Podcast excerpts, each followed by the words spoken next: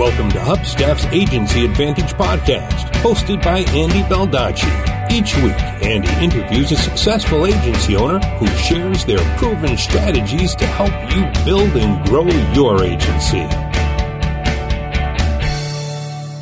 Hey guys, welcome to episode 6 of Hubstaff's Agency Advantage podcast. I'm your host, Andy Baldacci, and every week I'll bring you a new interview with an agency owner who shares actionable advice to make your own agency more successful. Today I'm really excited to talk to Philip Morgan.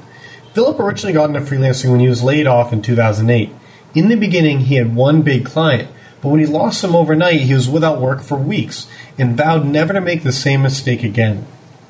Since then, by taking responsibility for doing his own sales and marketing, he's been able to break free of the feast or famine grind and create a reliable stream of clients for his business. Today, Philip hosts the Consulting Pipeline podcast, has written two books, it helps development shops use positioning, content marketing, and marketing automation to get higher rates, better clients, and build a better pipeline. In our chat, he will share how you can use those same tools to stand out from the crowd, build trust with your prospects, and keep your pipeline full. So without further ado, here's Philip.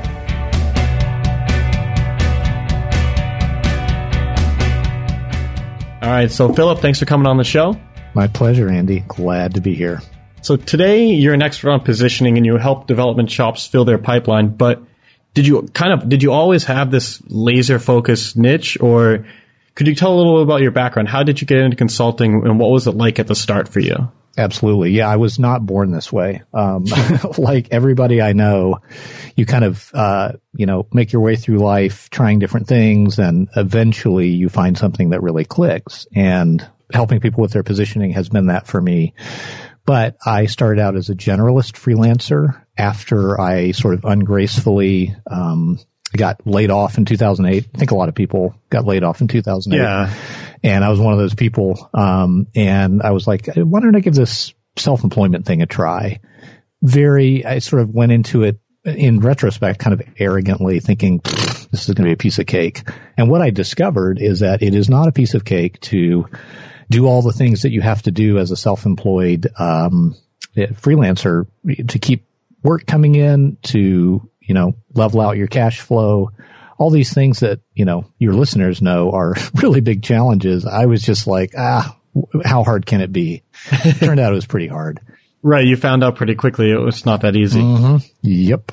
But I'm still here today. Uh, so 2008 was when I got laid off, coasted on, you know, self unemployment for a couple months. So really it was 2009 when I what were you doing before you were laid off? I was working for a small agency that worked for Microsoft. So I was doing things like writing white papers for Microsoft, um, case studies, web copy. So again, their main client was Microsoft and, mm-hmm. um, and I was just kind of a, I thought of myself as a writer, really. Okay. And that was one of the things, by the way, just, you know, giving away the end of the story here that I had to stop doing was stop thinking of myself with with that label of I'm a writer.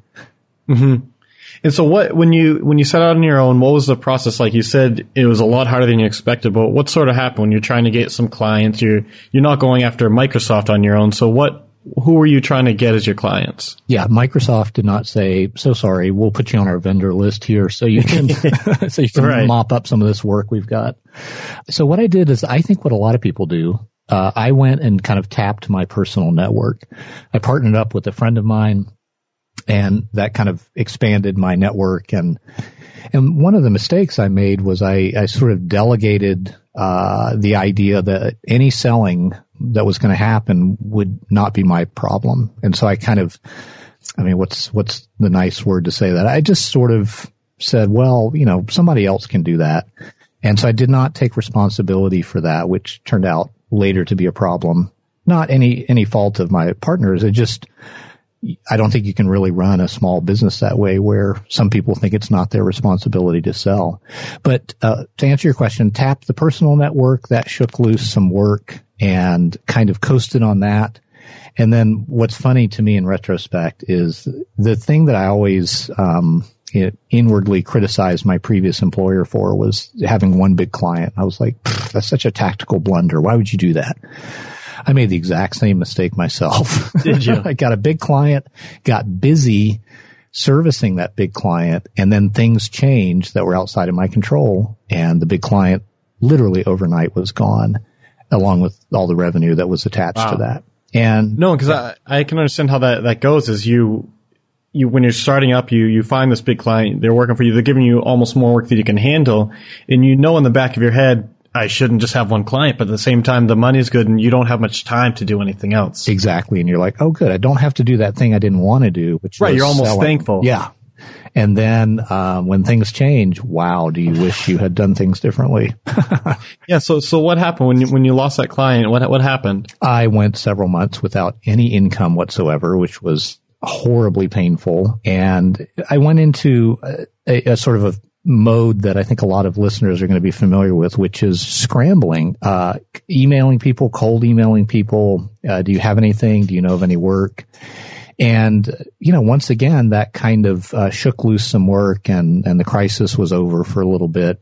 But it was a, it got, you know, the, the fluctuations got better, but it's still, it's that pattern that I know is so familiar to people where the demand is not predictable and you feel like generating the demand for your services is something you do in a kind of reactionary, haphazard way. Right. At that point, you're entering kind of, right, like the, the feast or famine mode where when things are good, they're good. And then when they go away, you're scrambling. And so is that the time when you said, all right, things need to change? Not exactly. I, I sort of persisted with that status quo it wasn't just that. I guess I'm a pretty patient um, person, and I can take a lot of pain. so there was plenty of pain going on there. But really, I, I was living in Oregon at the time, and it just not cut out for that kind of weather. So uh, just nonstop rain, pretty much.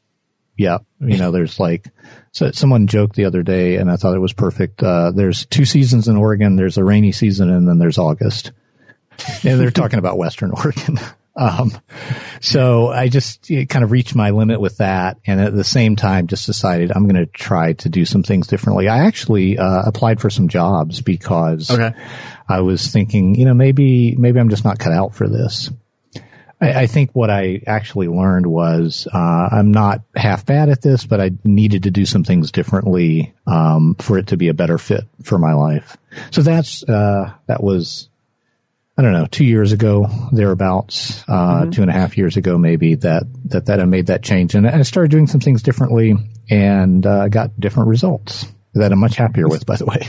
Yeah. And so what, what was it you did differently? What, and what made you kind of go in a different direction other than everything around you? How did you know what you needed to change?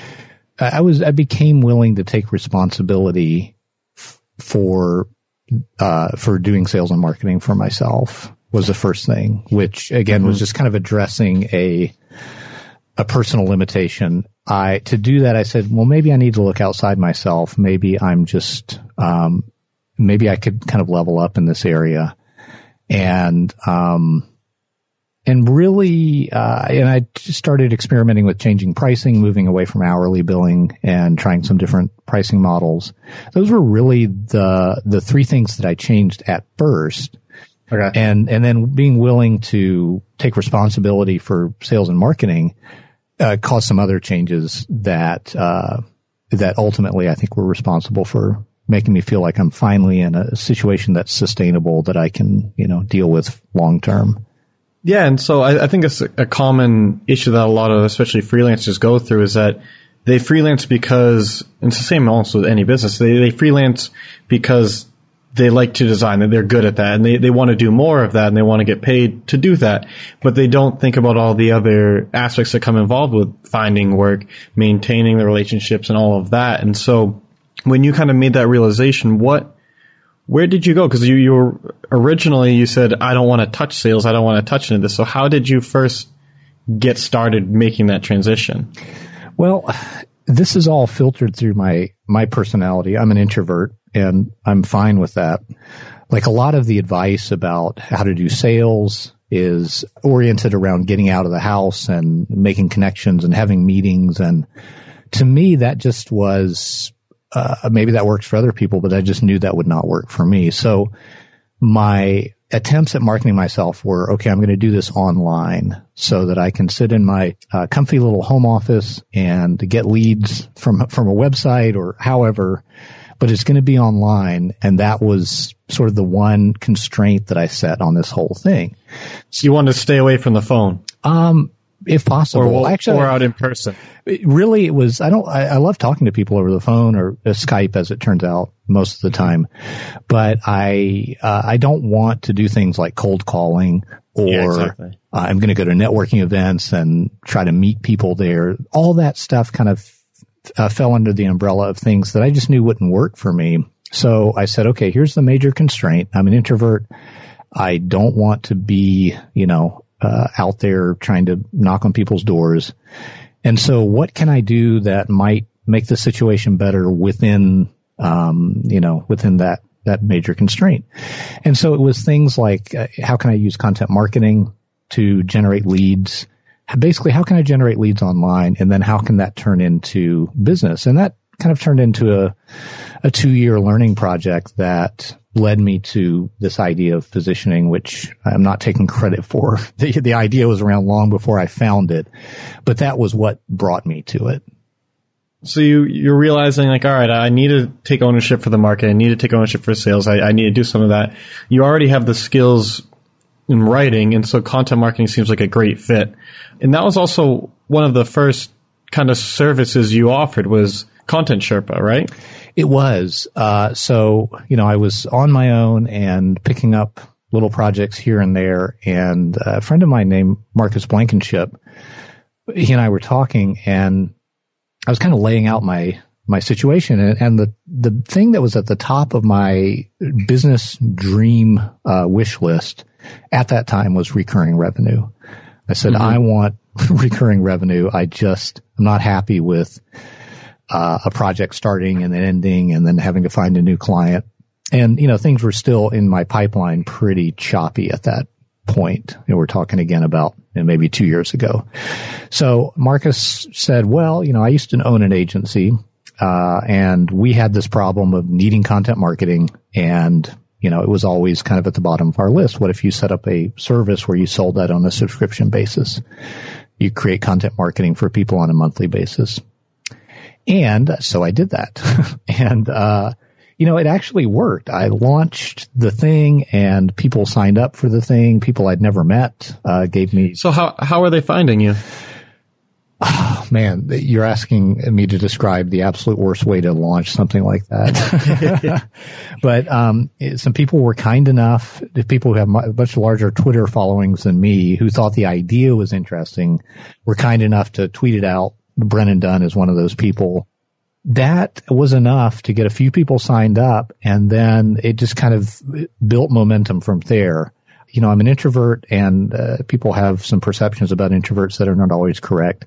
Introverts are fine talking to people. they just don't get energized by doing it. I, I found that appearing on podcasts as a guest was a, a very effective way to get the word out about my services. And so I did that a little bit and I think that snagged some subscribers. And it was just kind of a, a basket of techniques, none of which I did particularly effectively. But I, you know, I got to the point where I had, uh, I think at one point six subscribers for my content Sherpa. So people would give me a credit card and said, I like what you are offering. Let's do this. And, and I did that for a while until I realized that, uh, I'm not someone who's cut out really for managing a team of people. And for a service like that to scale, it needed a team of people with, with me performing some of the work, but not all of the work. Right. Because I talked with uh, Brian Casel recently, and so he does Audience Ops, which does they're another a similar content marketing service, and he is more of the he loves the kind of building processes, managing teams, and all that, and to grow beyond a certain point, it requires a lot of people on the team. Oh, he's so good at that stuff. so, I mean, that's, that's like one of those things where you realize that there are some amazing business models out there and not all of them are a great fit for you. It just kind of, you have to match things up with your personality, just like I did with the, the idea that I'm going to go all in on online marketing and, and leave some other options untouched. Right. You want to play to your strengths. You got it. And especially if you know something's just not going to make you happy, uh, that's why a lot of people get into freelancing or start an agency is because they want the freedom to pursue things in their own way. That I mean, that describes me to a T. I, I would not make a super good employee for anybody. a lot of times when I ask this question, I get kind of generic answers, but I don't think I'll get that from you with this. So today, who are your ideal clients? My ideal clients are custom software development shops, and uh, I just want to add that I have not narrowed that down nearly enough. There's, I don't know, it's kind of hard to get good numbers on this. If you look at the, you know, the U.S. Census Bureau, I, I feel like their numbers are maybe as, as, good as you can get, but they still, their, their method of categorizing is kind of out of date and weird. So that's a huge market and it's, it's too big a market that for me to ever establish myself as a leader. So I probably need to narrow that down, but that, that's who is my ideal client. So how do you help these custom software development agencies? There's one problem I'm trying to solve for them, which is uh, helping them get a sustainable, uh, predictable supply of leads coming in.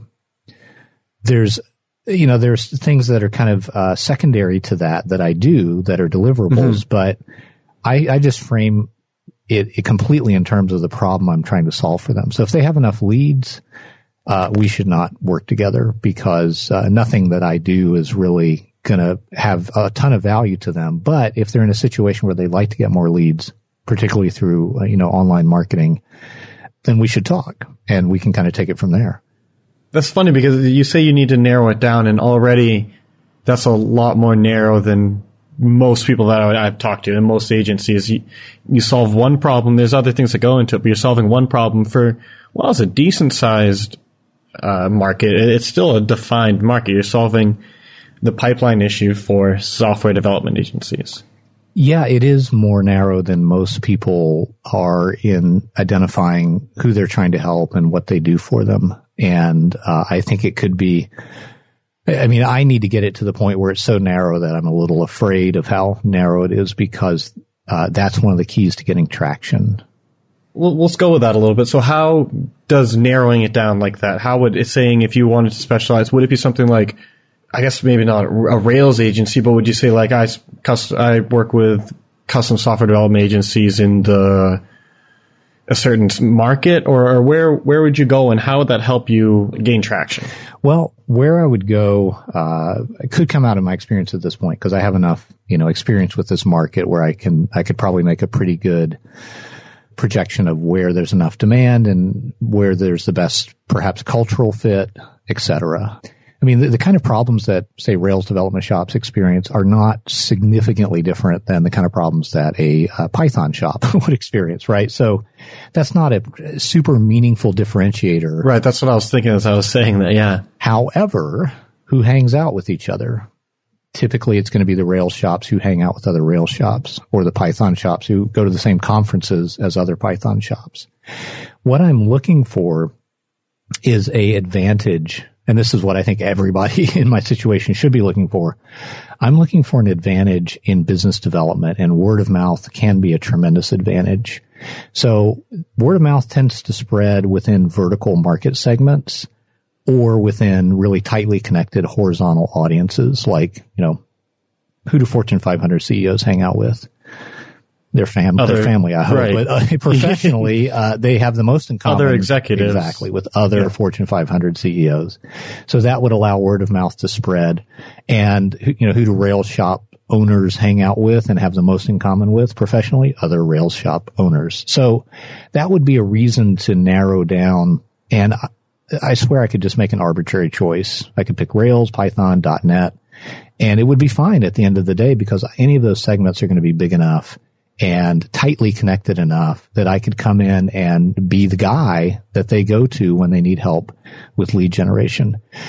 The other thing I would do, which I recommend to people as a sort of a hack, is uh, I would look at the conferences that are set up for those various market segments. And I would kind of try to map my targeting to how they're targeting people. So conferences tend to be set up by people who are kind of insiders in a certain segment and they're very well connected, probably extroverts for the most part, but not always. And I would just rely on their experience to give me a good indicator of whether that market is cohesive enough and, you know, self-identifying enough for me to go after. So if there's no uh, conference for rail shop developers, then that may not be a good segment for me to go after because no one else has seen the opportunity there and set up a conference for those people. Just the presence of a conference says that these group of people kind of identify under a certain group, the, a certain title whatever, whatever that is.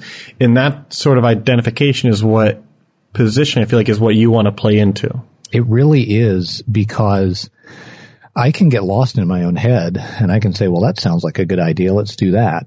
But really, when you position yourself you, you have to rely on how your clients see you and what they can believe and accept. And, you know, the most reliable way to do that is first to ask them and, and second to look for the existence of an ecosystem that matches, you know, your positioning. So, you know, if, if you're a custom software development shop and you're trying to sell your services, when you're going after a target market, you can say, well, I think that warehouses might need some custom software to help them manage inventory.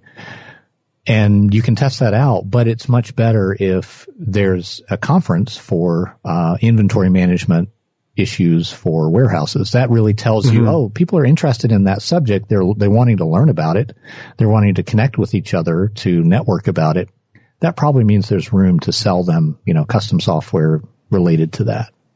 And so to play devil's advocate a bit, if I say right now I'm, I'm, I run a Rails shop and I'm thinking, okay, I'm doing okay. We're, we're growing a little bit. We, our pipeline's not necessarily full, but we haven't had too much of a, a problem getting clients.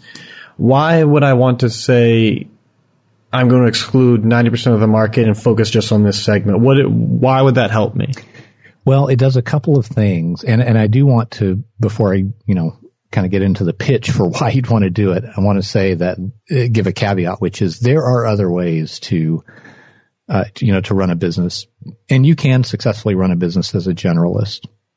So I'd be an idiot to say you can't because there's ample proof that you can. But uh, you know, generalists tend to face some problems in that they uh, are relying on luck a little more than I I would be comfortable with they're relying on their network, which eventually, you know, you tap out your network if it's not big enough. And their value proposition doesn't look as compelling when you stack it up next to someone who's specialized somewhat. So the reason that I think you would want to exclude a, a very large percentage of, you know, the market in, in your positioning is because it allows you to develop valuable expertise a lot faster. You know, if I'm trying to do lead generation for development shops and photographers and, um, you know, just add on another six or right. 10. Whoever else, right. Right. My ability to understand the problem domain is reduced because I'm multitasking and I just can't develop expertise, I think, quickly enough to get my rates up. And really, in professional services, to me, that's the foundation of your ability to command premium rates is what kind of expertise do you have and the kind of problems you solve? Where do they fall on that sort of corporate Maslow's hierarchy of needs? Are they trivial problems or are they really expensive problems that people will pay a lot of money to solve? So I think when you narrow your focus, you can move up that ladder more quickly. And also, as I mentioned previously, word of mouth starts to work in your favor much more uh, significantly than it does otherwise. If you're running a traditional agency, you are on a certain level selling time in, in most cases. And so to get bigger, you can hire more people and get more clients, but you also could make more money from each client. And to do that, like you said, you need a certain claim of expertise. Mm-hmm. If, if I'm an agency owner, I'm thinking like, all right, great, that works for you. I get that. If, if I could be an expert at this, I'd be able to charge more. It'd be easier to find clients so I could identify them. But in my agency, every single job is different. How do I, how can I pick a, one of those expensive problems to solve? You know, the easiest way to start is actually not starting with the problem, but starting with the kind of uh, market vertical or audience that you're going to serve. So basically that means making a choice and over time, not immediately, over time starting to say no. you know, we, we're going to refer you elsewhere because we focus on this one type of client. So there's an important point that's kind of buried in there, which is this is not an, an overnight transformation. This is not something where, you know, next Monday you, you're suddenly doing everything different. It's a process, but it's a process of discovering where your best clients are and thinking about whether focusing on those clients would allow you to deliver more value to them. Even if there's even a chance that the answer to that is yes, then you, you, you know, kind of take the next step and you begin to maybe shift your position and uh, perhaps on your website or maybe just you start to refer away other work so that you can focus more on this type of client. But when you pick a market vertical or a, you know, an audience, you gain experience in their world much faster if that's who you, you know, who you focus on serving. Because originally, I'm, I'm sure a lot of people are thinking like, okay, if I sort of arbitrarily pick a segment of the market to focus on, that'll help me market better. But it's more than just a change in phrasing. I feel like there's kind of more responsibility that comes along with declaring yourself as an expert. Would you agree with that? Sure. Yeah. I mean, um, there's two sides to that. One is an expert. One of the, the benefits of working with an expert is that they help you avoid risk. So, you know, if you uh, work with a, a doctor in the context of them doing surgery on you, you hope that they are very good at mitigating all the risks that come with, you know, cutting into the human body and doing something. And uh, there's no, it's no different with any other kind of, uh, services firm. If you, if you work with a lawyer on a tax case, you hope that they understand all the risks of doing various things and, and help you mitigate those risks so you don't end up on the wrong side of the IRS. Same thing, you know, with software developers. Once they gain more experience with something, they should be able to mitigate risk better. And that's part of them being able to genuinely and credibly say that they're an expert. You know, again, you, you develop that ability to mitigate risk much more quickly if you focus on a particular type of client. So it's not that you say, well, um, this Monday, I'm now talking about myself as if I'm an expert and I'm doubling my rates and that's all I have to do. It really is a process of sort of developing those uh, capacities. But again, I I'm repeating myself here, I, that development happens a lot faster when it's narrowly focused.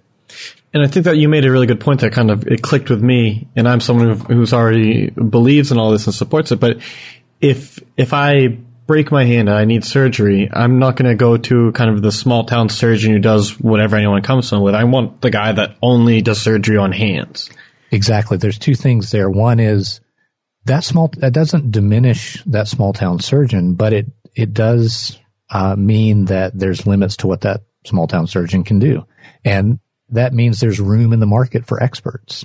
In a lot of cases, it's probably not that complicated. I'm sure they probably could do a good job, but and this is where I think a lot of agencies and freelancers fail is that they don't think about the risk from the client's perspective. And in their mind, if I'm a, if I'm running a software development agency, if you come to me with any idea for software, we can do it. I mean, within reason. Mm-hmm. But the client isn't going to see it that way. They're, they're going to see, well, my business is a little different, this and that. To you, that doesn't matter. But to the client, it, ma- it matters a lot. You know, I, I think, uh, I, hopefully I'm not making too broad of a generalization here, but I think every problem with that freelancers and agencies experience boils down to them not being able to see it from the client's perspective. Mm-hmm. So yeah, I absolutely agree with that. And, um, you know, to use the analogy of, of the hand surgeon, 99 out of 100 cases are maybe going to be normal, but then there's that hundredth case that has some weird situation. And that's where the expert is able to really justify that premium rate. And the other thing though is most of the clients or patients in that example probably think they're that one out of a hundred that's unique. Yeah. And so they're going to want, even if it's not necessary, they're going to want that expert. They're going to feel better going with that expert. So you, if you're competing against a generalist or a specialist, like the client, even if you're delivering the same thing, the client is always going to feel better going with the specialist. And let's, let me add one more thing to that. So imagine you're that person, your hand is messed up and you need this surgery to repair it. And you go to see two doctors. One's the generalist and the you know, generalist doctor says, I've done 500 surgeries and then they proceed to show you their portfolio. And 20 of those are hand surgeries and the other 480 are other parts of the body. Compare that to going to the hand specialist and the hand specialist says, I've done 500 surgeries and let me show you a list of them. And 450 of them are other people's hands. Where are you at in terms of your level of comfort, your perception of risk, and the emotional part of, of, of deciding who to go with? Uh, right. You don't want you don't want the guy who's doing it almost part time. Right. So from the client's perspective, when you when you come in and you see someone saying, I focus on this and then they back it up with proof. And so from a marketing perspective, I'm talking about things like case studies and, and they're saying, look, you know, I have, I want to show you 10 case studies and they're all clients very much like you where we solved a problem very much like this. And we've got so much experience with this. We've developed our own process for handling this. It's a little different than you're going to find anyone anywhere else. Those things just take people's trust and it goes through the roof compared to the, the alternatives. Yeah, and if if you think about it, I'm sure some people are they're listening. They're saying, "Okay, great, but I don't solve medical issues. Nothing's that important." But a lot of times, if you're working with these businesses, especially if they're smaller businesses, the business owner that you're dealing with, their software needs it's it's not just software to them; it's their business, it's their livelihood, it's what supports them and their family.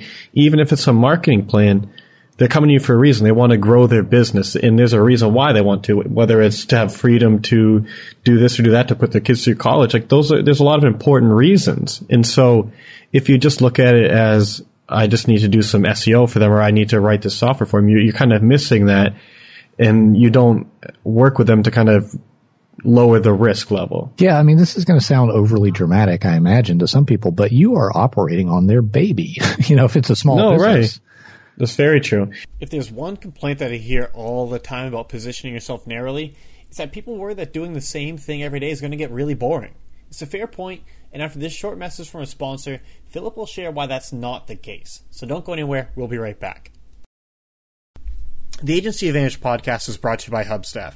Now, Hubstaff makes time tracking software for remote teams so that you can stop tracking time with spreadsheets or on the back of napkins or whatever else you're using and start getting the insights into how your team is actually spending their time that only screenshots and in depth reports can give you. Our best clients are agency owners, and while they love the accountability that comes with it, it's sort of like Upwork but without all the crazy fees. Where they really find the true value is by being able to connect Hubstaff with a project management tool to see what tasks are taking up their team's time. Think of it as Google Analytics for your team. I do want to warn you though, there's a good chance once you see this data, you're going to be sick when you realize how little time is spent actually delivering the project itself. But you can't set up the procedures to make your agency more efficient if you're just guessing where time is being spent. So give Hubstaff a try so you can stop guessing and start streamlining your agency. Head over to hubstaff.com today and sign up for a free, no credit card required, 14 day trial and get your agency back on track.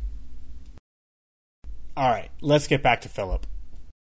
We've kind of driven that point home, but some of us got into freelancing, some of us started an agency because the nine to five it was it was boring. And so the thought of doing surgery on a hand every single day might be it just sounds boring. What what if people like taking on different projects? They can continue to do that.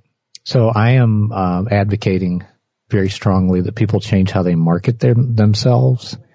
And f- at first, that's the only change you actually make is you, you stop saying, well, I can do anything for anybody involving, you know, software or SEO or whatever. And you start saying, I do SEO for, um, product creators online, people who have some kind of digital product. And obviously this is one of many examples and you focus on that audience or, or market vertical.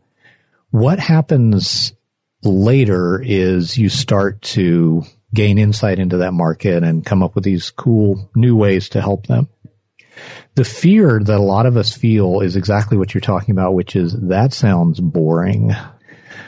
I, I like learning new things all the time. And you know, this is almost universally true, whether it's software developers or more creative agencies. We just thrive on, we have, we're curious people, we're creative people, and we just thrive on that sort of learning curve thrill. But I think you can make the argument that it's uh, it doesn't does not deliver great ROI to your clients to always be learning on their dime, and it's border I won't say unethical, but it's borderline. Um, you're, you're making them share a lot of risk if you sell somebody a fifty thousand dollar website, and this is the first time you've set up WooCommerce ever, and that's part of the project. I just keep coming back to that's why I think people should narrow down and focus. The reality though of doing that is it's not any less interesting. I think of some of the TED Talks I've seen. Um, there was this mycologist, uh, Richard Stamler, I think is his name, who his TED Talk was 10 ways mushrooms are going to save the world, right? That's not the kind of talk that a biologist could have given. That had to be someone who went deep into that subject and it's, it's paradoxical. I know that people may not believe it at first blush, but when you narrow down your focus into a narrow area, it's, life is still interesting. And even if it, well, and it is, and, and you still get to do all the other things. You know, you still get to talk to crazy prospects who are a bad fit and then tell your buddy stories about that. you still get to, um, you know, work with subcontractors or you still get to manage employees, which is its own world of uh, intrigue and, um, you know, hopefully healthy relationships, but sometimes not. So all that stuff doesn't go away. But what does happen is you stop spending so much effort trying to win work, which has, you know, it frees up time to do pro bono work or interesting side projects that maybe you spin out into products or just do for the fun of it if well, a few things. There's one like you probably shouldn't specialize or align your positioning in something that you hate doing. But if if it's something that you don't mind doing, you enjoy. As soon as you kind of dive deeper in it, you see how many more options are, and you're still going to keep learning. But I think the bigger point is, like you said, it, it'll allow you to charge more money and find work easier. So it gives you the freedom to do those hobbies and, and side projects as well. It does. And if you're at all reliant on technology for what you do, uh, technology keeps on changing and that by its very nature means that you're having to invest time in sort of keeping up and mm-hmm. uh, staying current and so forth. And, and so that is also going on. So no, definitely. I think it's a bit of a false fear, but I totally understand it because no one wants to head back to the cubicle that they just escaped. And I think that's what it goes back to is they, they see it as if I just do this one thing, I'm just going to be kind of like a, a drone. It's going to be like uh, I'm just back in a nine to five. Yeah, and I think the best thing you can do is, uh, and most people don't really know a lot of experts, you know, so mm-hmm if you don't know a lot of experts, just look at what experts are doing. They're probably giving keynote presentations at conferences that you attend and doing stuff. And, and you can just kind of ex- try to extrapolate that to your own life. And I think it paints a, a more accurate picture of what it's really like. No, that's that's good advice. And so let's kind of take a step back a little bit. And so say I am that Rails development agency. If I want to work with you, if, if I'm saying if I need help filling my pipeline, how would you come in and help with that with what you offer right now? There, we would start by trying to understand your current position and, and whether that needs to change. It may, it may not. Um, changing it may be beneficial but optional. It really, it, it just, it depends on a lot of things. I, am clearly I'm an advocate for a narrow focus, but it's not for everybody. But that's the first thing we would want to talk about. What does a typical engagement look like to you when someone comes to you? I'm sure even within your, your narrow focus, there's a lot of variety, but what is the process like? So if it's not, it, you know, once we get past that that question of positioning, then it becomes a question of how, what kind of assets can we build to generate, uh, you know, leads without it being that feast famine scramble. Mm-hmm. For a lot of agencies, they do have some expertise that they've built up over time that we can translate into content marketing. So this is a whole nother subject. Content marketing for professional services is very different than content marketing for, you know, a SaaS company or a B2C company. They're using content marketing in a very different way than someone at an agency or a solo freelancer should use. How, how should an agency be using content marketing? As one goal, which is to build trust it has one major problem, which is that nobody wants to do it. so, uh, nobody wants to do it on an ongoing basis. Right. And so the solution that I advise is, uh, structure it as a, as a short-term project where you take all the expertise you have in some area that's highly relevant to your clients and turn it into some content that goes onto your website but is presented as a sort of resource center that your clients can use or a, uh, I mean, Ultimate Guide is kind of overused, but just some, some kind of multi-part resource. It does not have to be written content.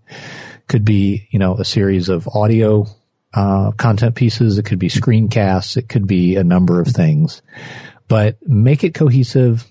Make it something that people opt in to get more of, and then get out in the world in some way and teach people something and send them back to that resource to opt in so that they're on a list and then you can warm them up and nurture them over time. And you will find that a certain percentage, the, the, the minority for sure, but a certain percentage of those people within 30 days are, are giving you money for something. And a certain percentage are a year later just coming out of nowhere and saying, Hey, can we talk about hiring you? Which is a wonderful feeling.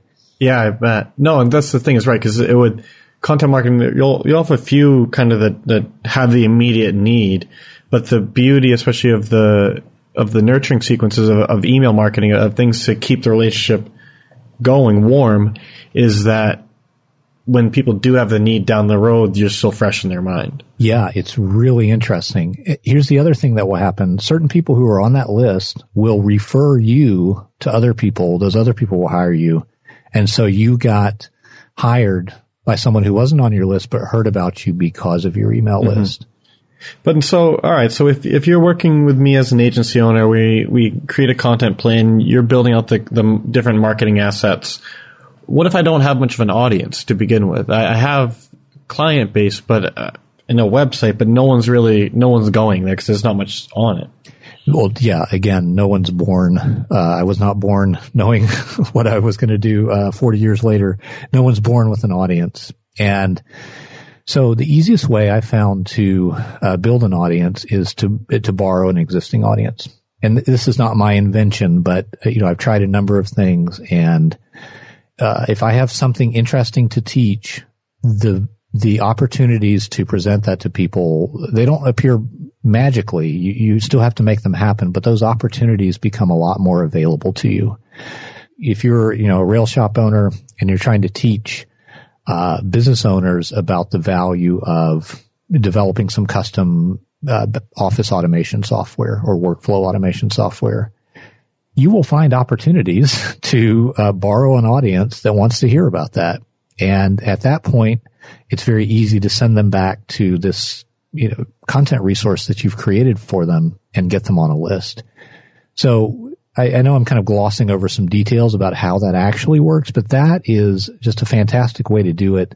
Anybody who has uh, built up an audience of their own has a new problem that they uh, are probably ill prepared to meet, which is feeding that audience content, relevant content, so that the audience continues to pay attention to them. And that's where you as the agency owner can come in and say, Hey, I've got a, you know, put together a 30 minute presentation on this thing. Can I share it with your, with your audience? And so a lot of that would be through kind of podcasts, webinars, guest posting, the those types of opportunities. Those are the things I like doing because I don't have to right. leave the house to do them. but uh, like tomorrow, I'm uh, teaching a class on positioning at General Assembly, so there, you know, there's like oh, nice. IRL opportunities to do that. Right. You can, um, you know, so yeah, there's there's tons of audiences out there. You're not going to start giving the keynote at your favorite conference, but you can, in a very meaningful way build up a list. I mean, I've uh, put somewhere between 700 and 800 people on my own list just by appearing on podcasts. The difference between like a, in my mind, what I'm thinking is the difference between like a SaaS company and an agency is SaaS companies, unless they're the higher end B2B stuff, they're not charging much. And so you need a huge base of customers. But for an agency, especially if you're an expert and you're tightly positioned, you don't need this massive list and, and, tons and tons of customers. A few customers is that can be worth a ton of money. You know, yeah, I could, uh, you know, on the consulting side of my business, 20 clients could keep me busy for a year. And let's say that, you know, those clients need my services once every five years. So over the course of five years, uh, we're talking about 100 clients. What market is so small that I could dominate that market by serving 100 clients? I mean, it's, it's unimaginably tiny.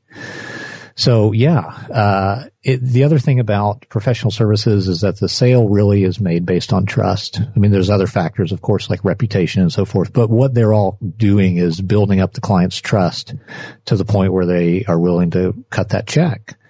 And, and so a SaaS, how much trust does it take to give them a credit card and, you know, agree to a $19 charge to try it out for a month?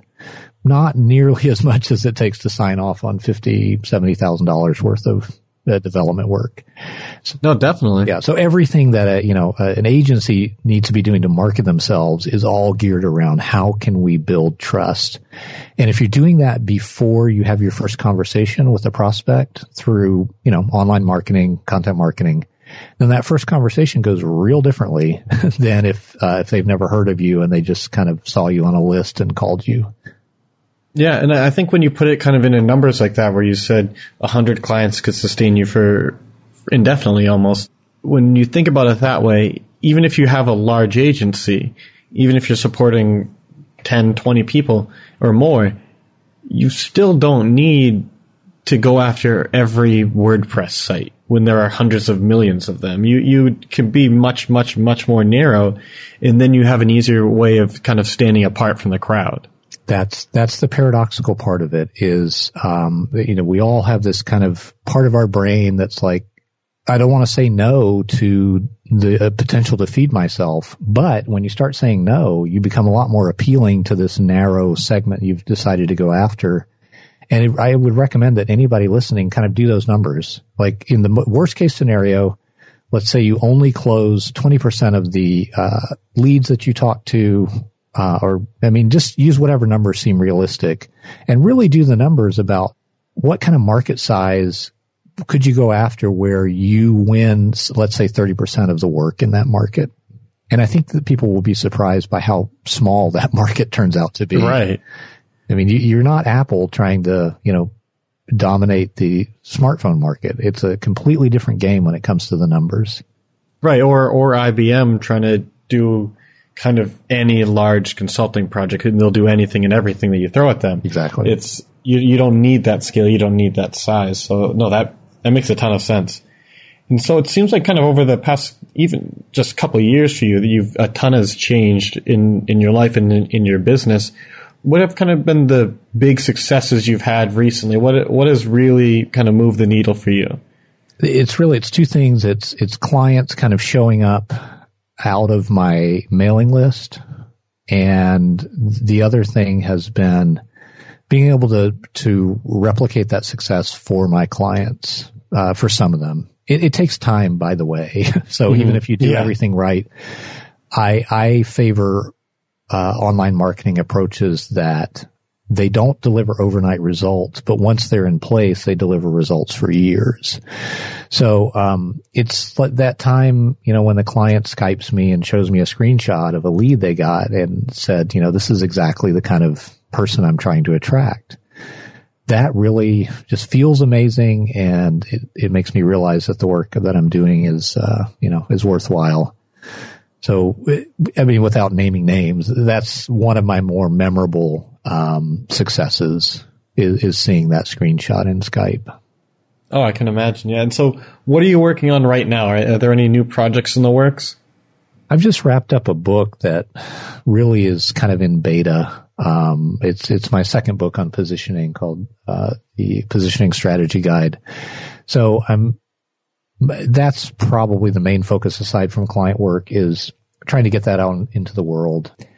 And then the other thing I'm that's a little bit more on the horizon is I, I keep telling all my prospects and clients you should build an educational resource center and I, I should do that myself too. I have some content marketing assets that that I like, but I also am kind of fired up about this way of generating leads that works for me and I think is repeatable for other people. And so I want to put that together into uh, sort of a content marketing resource center that I have on my own site and use to generate leads for my business. Oh, I can't wait to check those out. When what is the sort of rough timeline for those two things? The book is available now for purchase, and if I can get that more polished and finished by the end of the year and, and sort of launched in a more effective way, I'll be happy with that. So 2015, if you're listening to this way in the future.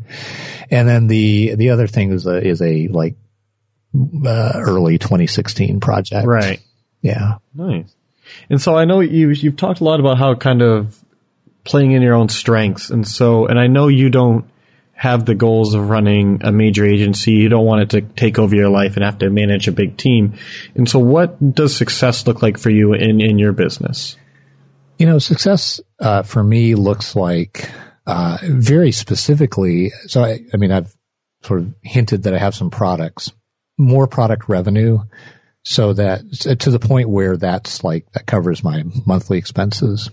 That would feel like a major accomplishment uh, mm-hmm. because a year ago I had zero products. So in the course of let's say over the next year, if I can get that product revenue to where it's it's covering the the monthly minimum, that would be awesome. I, I intend to continue consulting uh, indefinitely, but um, that would be success number one. Success number two, it would just would be that just extending the kind of predictability of my pipeline and uh, knowing that that the work is there when I, when I need it. Um, and you know, I'm part of the way there, but I have progress to make also. That's what occurs to me. Maybe that's kind of a selfish way of uh, looking at it, but you know, this business is just me, so I'm the only person I really have to take care of.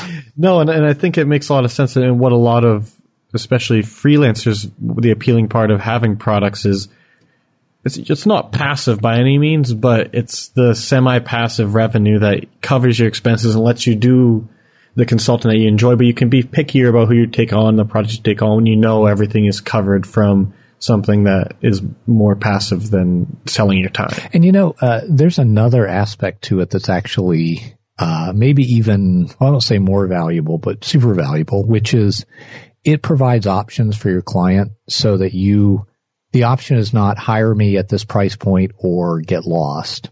There's a sort of a, a low to high price way of engaging. And so some people are going to engage at that low price uh, point and then come back later at a higher price point. And that's incredibly valuable for uh, for de- developing your business and, um, and making it so that you're not just dependent on high dollar consulting. No, that makes a good point. You you appeal to an entirely different kind of segment of the market with a lower price product. And that's all they'll be spending money on you with. But others you're right they may escalate. They might say their needs might change. They might say hey philip or whoever can you help me? I need something more customized now. Yeah i think it really strengthens the business from not just from the perspective of an additional stream of revenue but it just makes for a more robust uh, business from like a business development perspective Definitely. And so, Philip, to kind of wrap things up a little bit, if, if people are interested in, in hearing more about positioning and hearing more about what you have to offer, where can they find out more about that? I would urge people to go to a free email course that I've put together that walks them through the process of positioning their business. They can find that at positioningcrashcourse.com. That is just by far the best way to get started. And then, you know, once you do that, you'll have my email address. You'll be able to reply to e- emails and get an answer from me pretty quickly. And, and that's just, I think, the most sensible starting point. So positioningcrashcourse.com. Nice. And I'll make, sure I'll make sure to link that up in the show notes and get your, your Twitter and everything else in there as well. Cool. Um, and so before we say goodbye, could you just share kind of one parting piece of advice you'd give to the agency owner who hasn't really dabbled too much in positioning. They're fairly generalists. What would you say to get them started on at least considering tightening up their positioning? I would, uh, I mean, the one piece of parting advice is to um, just to consider focusing on a on a particular audience or, or market vertical. Look around to see if other uh, agencies that you respect have done that. You'll find a mix. Some have, some haven't. And, you know, for those that have, maybe just reach out to that agency owner and ask them how it's going. You know, again, I acknowledge that there's other ways to do things and, and those ways can work just fine.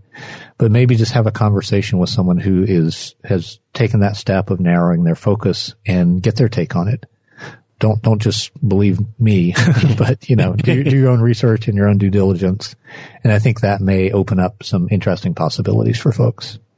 No, that's definitely great advice, especially combined with going through the positioning crash course. I'm sure that's a great way for everyone to kind of get their feet wet and see if it's something for them. And I think a lot of listeners will be surprised at kind of a lot of the, the benefits that can come along with that and really dive into to narrowing down.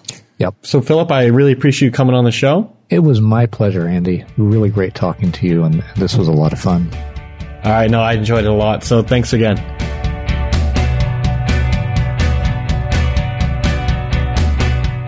I think a lot of us can relate to Philip's story.